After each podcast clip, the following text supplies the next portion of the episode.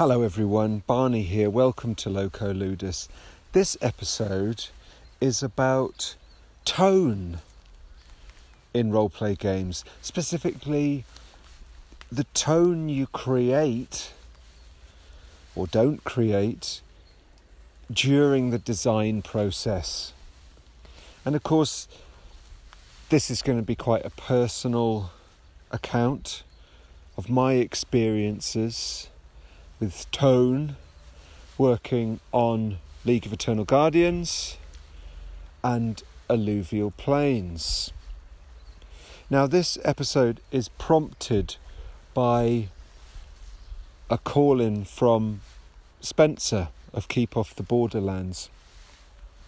And he is picking up from, or responding to, I should say, some of Jason's comments in the last episode. And when Spencer left me these messages, I really wanted to just rush out another episode. They're so uh, so thought provoking, so interesting. But as is the way with life, it's not that easy.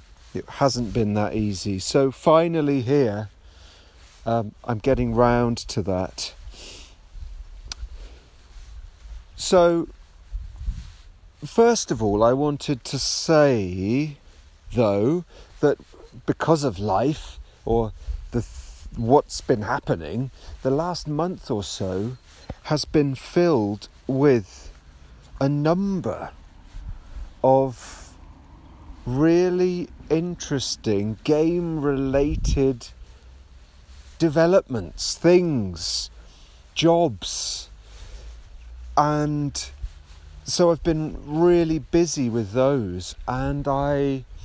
I'm not going to talk about those now or yet because that's not the focus of the episode, and they need they need to just land a little bit more in order for me to say anything about them. But they are incredibly exciting and inspiring and uplifting, incredibly uplifting. So I'm looking forward to sharing uh, the, the, my thoughts and the progress of those projects that are coming up.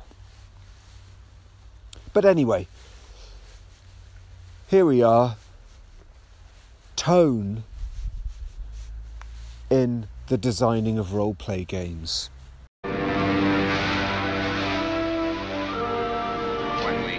Get Ming's kingdom, we should land near the entrance of the abandoned drain tunnel.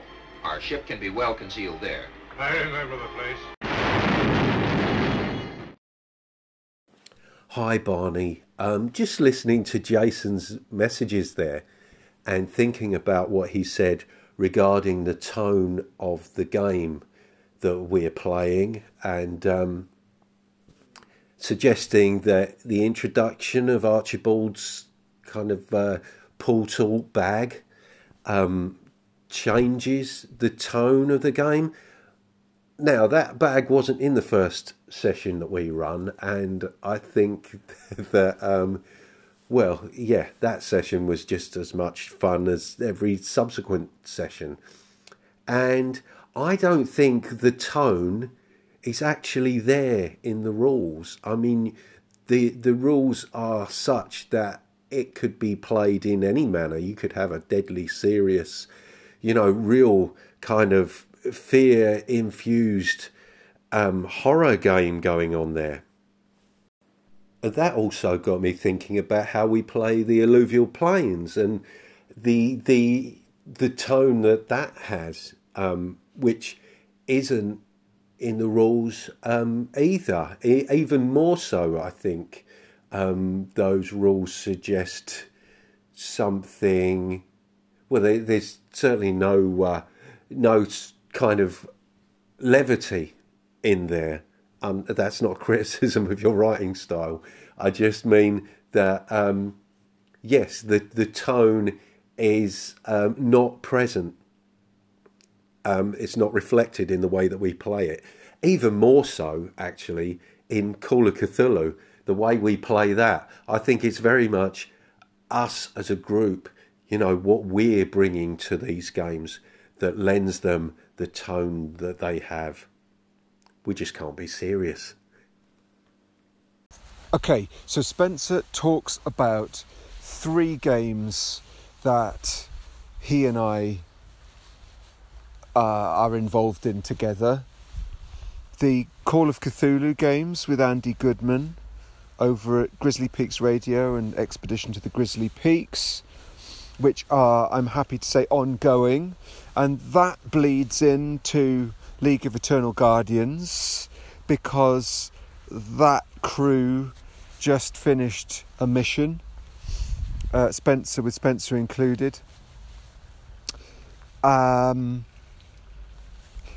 and Spencer talks about alluvial plains, the Stone Age game that he's working on with me and with David Sermon. Which, just in case anyone like Tom Barberley is worried that it's going away, it's not going away. There's a game on Sunday, um, and there are more games and more developments around that. So it's it's plate spinning time. As I said, there are lots of little thing, different things going on for me. So Spencer talks about those three games. We've got Cthulhu, League of Eternal Guardians, and we've got Alluvial Plains. And Spencer talks about some some perennial aspects of roleplay games that I think sometimes get a bit muddled up.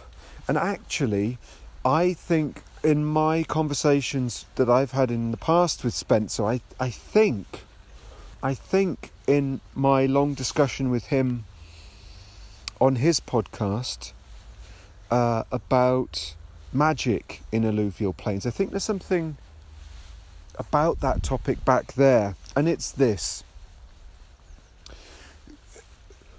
We we we I think we we complicate things if we confuse player and GM styles with setting tone and system tone. So Spencer does a great job of, of pulling those things apart. So we've got system tone. Does the system seem serious? Is there, is there some is there some signifiers or components in the system that make it seem serious? Is the setting itself, the world, is that serious or humorous. And is the way that that setting or those rules are communicated through the writing serious or humorous? What's the what is the tone of the written words that communicate a setting or a system. And if that together leads to the publishable or um, disseminated uh, product, if we can call it that, game, then how that is taken on by by gaming groups is a total other thing. And you know a, a GM might want to be really serious about something or serious about certain things serious about certain rules or jovial about certain rules. Um, you know some things might be more sacrosanct not non-laughing matters than other things and th- that's where the GM might might have some interaction with players. Of course, players might treat certain things as serious and not like the way that a GM is doing things. And Spencer finishes up, of course, there by talking about how we can't be serious. Spencer and I and our other colleagues, when we get together and play Call of Cthulhu or League of Eternal Guardians or Alluvial Plains, we just can't be serious. And we have a right old laugh, as can be attested to, perhaps best by by those episodes that Andy's put out, uh, either as the the the old White Dwarf sessions, or as the uh, Eldritch Organ games. And just to say, I've got a few more recordings that maybe I will put out, or or with Andy on Grizzly Peaks Radio. Let's see with with some more League of Eternal Guardians. So we are always laughing and having a good time. Now that's kind. I I, I just feel we're playing games. We want it to be fun, don't we? Right. However, however, that's not to say that we're not taking it seriously. That's not to say that um, elements in the games might be um, might be I don't know emotionally or psychologically charged. That it's not it's not frivolity. It's not frivolous. We're not just tipping our lifetime away playing these funny games. Something something deep is going on, whether we like it or not, I think. So I think there are multiple levels to this. But what I wanted to come on to in response to Spencer is something very interesting and valuable that David Sermon the wonderful collaborator, gamer, and illustrator. He is doing the pictures for League of Eternal Guardians as he is for Alluvial Plains. And when he started working on images for League of Eternal Guardians, he did so by listening to the League of Eternal Guardians actual play on on Andy's podcasts there. So he was listening to that and and drawing inspired you know being inspired by what was going on getting the getting the tone getting the tone of the game from what was being played and Dave started sending me these amazing pictures. And maybe some of you have seen them on Facebook or Twitter, perhaps. But it's mainly been Facebook. But and more will come. More will start to come as we head towards launching it in May. So, yeah, that's exciting. That's all very exciting. So, um, Dave started sending me these pictures. And they were amazing. They are amazing. I was blown away by them. But they they are quite caricatural. They're quite funny. And I stopped for a moment and was looking at them and I was thinking I wasn't thinking about this game. in that kind of a way.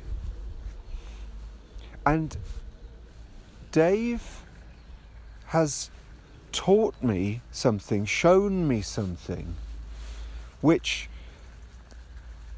I which I have taken on and accepted and I'm still in the process of fully fully implementing and thinking about and it is that my games are are, humorous. They are darkly humorous. And my wife is just coming over to see me by the little pond. She's just got back to work, so I'll make a little break. So, what Dave has shown me and taught me is to is that I should that it, that I feel it is advisable to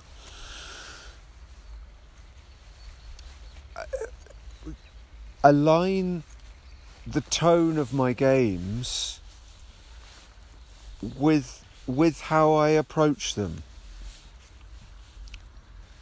with how I play them perhaps perhaps so I'm never going to say never and my god the question of alluvial plains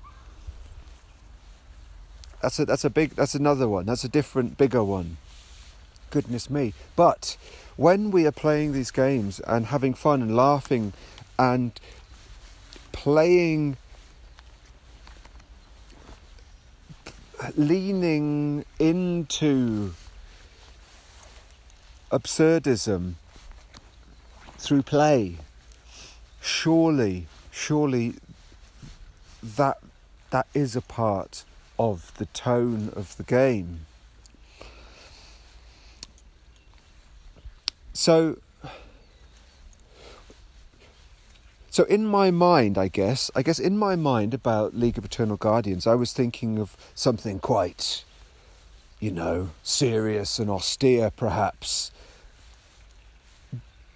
but with absolutely a humorous underbelly. And then when we play it, it's it's all out it's all out mayhem. And these wonderful images which evoke the League of Eternal Guardians, thanks to Dave, they do indicate that. And that that has been a fantastic thing for the game, in my opinion. It, it, there's an accuracy or an alignment there, which,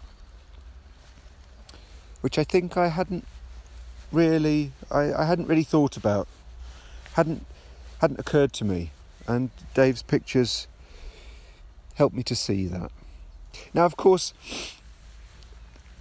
this this all leads back again to Spencer's points about the fact that actually in the rules, however, there isn't there isn't actually a, a specific tone.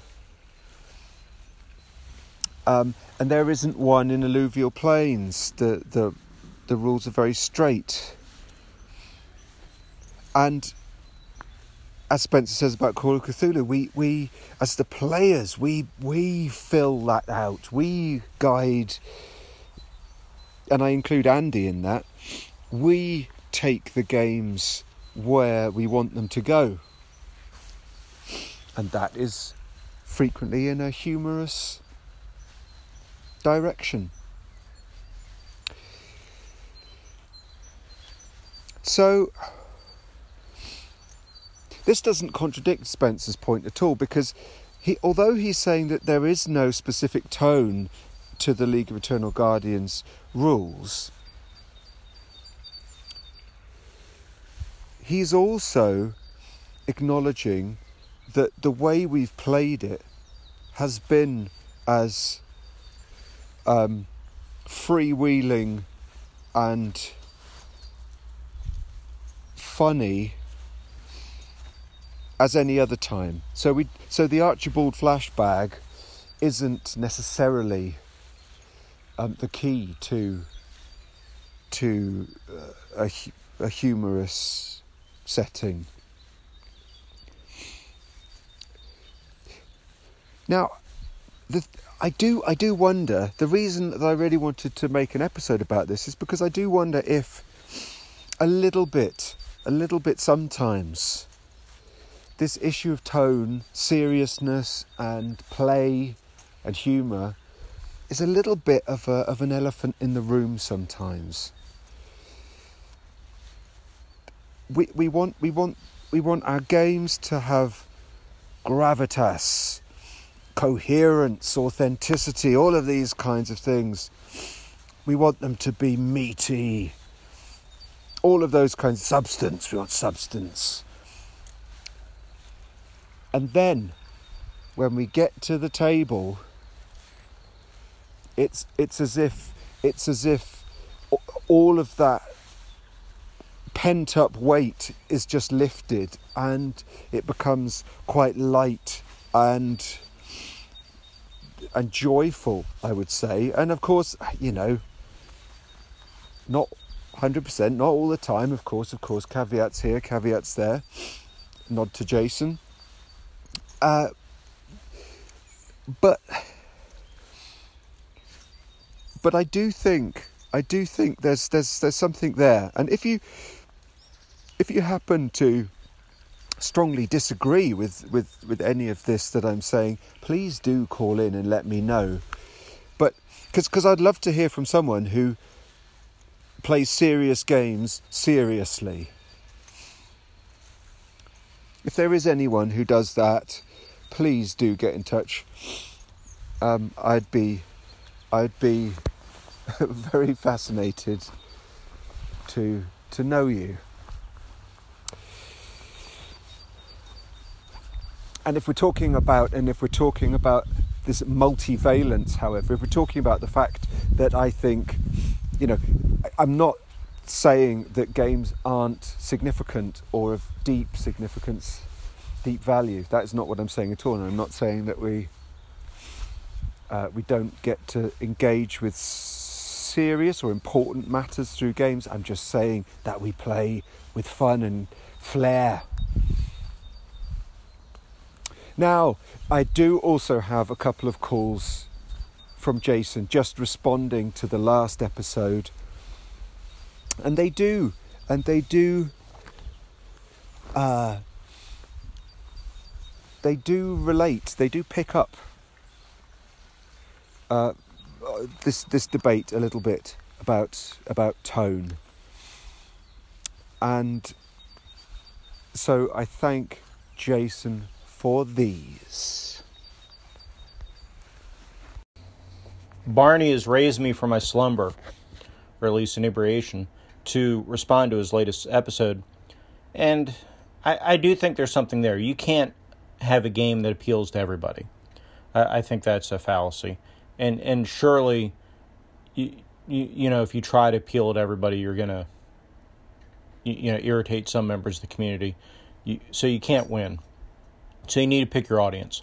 And I think Barney's done that well with Vantage and with League of Eternal Guardians as well. So so I'm not saying those caveats and that appeals to certain players or experienced GMs is a bad thing. I, I just think it's a thing. And when I'm talking about experienced GMs, I, I am referring more to the idea that, you know, somebody new to the hobby may be able to pick up the Pathfinder 2 starter set or, you, you know, one of these starter sets and run a game they'd be better equipped to do that than with Vantage. Does that mean you couldn't have a Vantage starter set that would appeal to to new players? Of course it doesn't. Of course Barney could design that, and, and that's a possibility. But I think when we get into interpretation games, I think they expect some role playing experience, right? And, and, I think Barney's market is going to be people that have role played before. Although with his connections, he may also pull in some of the war gamers and board gamers. Although we are still waiting for that Fury Dracula hack, Barney. Just want to mention that. Anyhow, I yeah, I think caveats are fair. Um, So I, I kind of stand by what I said. I, I don't expect a game to appeal to everybody. I don't expect any game to appeal to everybody. And, and I think I am looking forward to the finished Vantage system. I'm looking forward to the League of Eternal Guardians Kickstarter. And I would love to see your system for the Hammer Horror games that you've been working on and to pick that back up. So talk to you soon. So thank you, Jason, for calling in to Barney. He appreciates your thoughts very much. One little anecdote that I've got is my brother-in-law and sis my brother-in-law and sister sister-in-law anyway they got the D&D starter set and they sent us some pictures of them trying to create characters tearing their hair out. I've also played with I, I and okay. They were tearing their hair out and I offered to run Electric Bastion Land for them. Which you know is is a is a totally different proposition. And again I think that brings us back to tone the tonal difference, if you like, between, dare I say, the high fantasy of D and D and the chaotic humour that I love of Electric Bastion Land are are worlds apart. And mechanically in terms of complexity also worlds apart there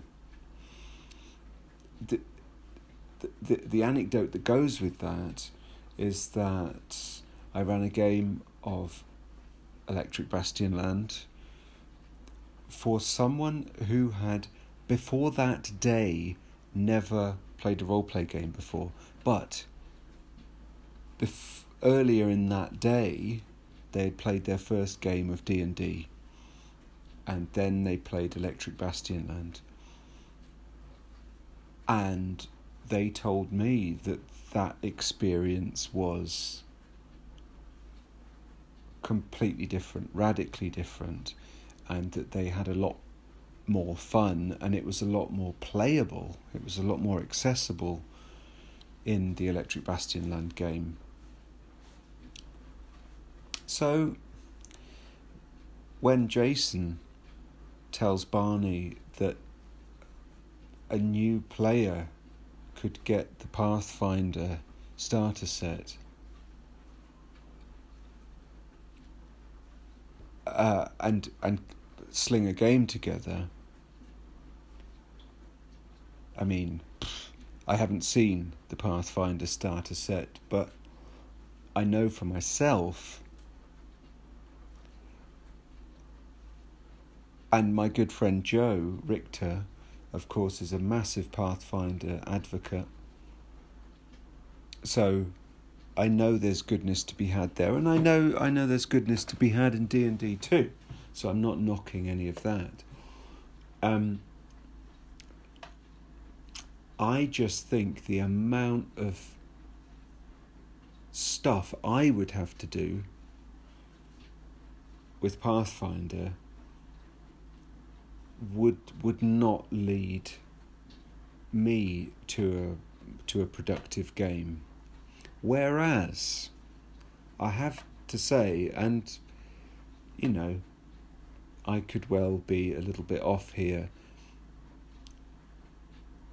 I I do think there's a streamlinedness that I've sought to present in the Vantage system, which is used in alluvial plains, which does make sense. Now, what it is, is a little bit different. So I think there's an aspect of this which is Jason is talking about when you have a game that f- that fits into a lot of existing uh, structures, familiar structures, it can it can be quite straightforward to get into. If a game is a little bit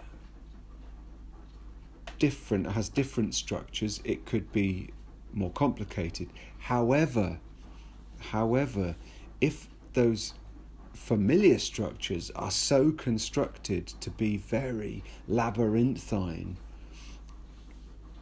I'm not sure that they are so straightforward. So, those two anecdotes that I've just given are people who literally have no prior role play experience finding D&D incredibly challenging to to just put the parts together to mechanically formulate something. And in and in that sense I, I think I think the vantage system is much simpler because that's where that's where I'm that's where I'm coming from. Now Jason's point is a very good point about interpretation. If if we emphasize imagination and improvisation, interpretation straight off the bat, that might be, that might well be um, challenging or or for, for for some for some people. And I guess Jason is getting at if you have a system which is mechanically very heavily mechanically defined, and the action accords with that, that it, you know, the game might move along at pace or, you know, be readily assimilable, assimilatable, perhaps. But you know, I, I'm not sure about that either. I'm not sure about that either because I do like to think that people who haven't played role play games before or much before can also um, respond to emergent or random events creatively. I think they can. So again, this comes back to tone, and I think that particularly comes back to tone in how rules are written or how settings are introduced, the tone of the writing in the published material that the game groups will take up. And and in my mind there are Colin Spike Pit Green's recent episodes on his podcast where he's been reading choice passages from various editions of D&D. And and I think he's chosen them very well because in a sense some of those statements that Colin has read out are in some ways quite different to the the prevailing noise around D&D I would say. Again if you disagree with me on any of these things please do get in touch I'm really interested to hear your thoughts about all of that. But the the way the way that one writes rules and setting, the way that one engages the reader reader engages the potential future player, the future GM, and so on. These things do matter. And that tone, that tone for me, it's got to be about kind of trying to establish a connection, trying to capture the interest and the imagination of the reader. So that isn't necessarily the same thing as the tone of the setting or even the tone of the rules, it's the tone of the writing. I'm going to leave it there for today. Do get in touch if you would like. The email address is locoludus at gmail.com. I'm on Twitter at locoludus un, oh loco underscore ludus. Thanks for listening and all the best. Bye.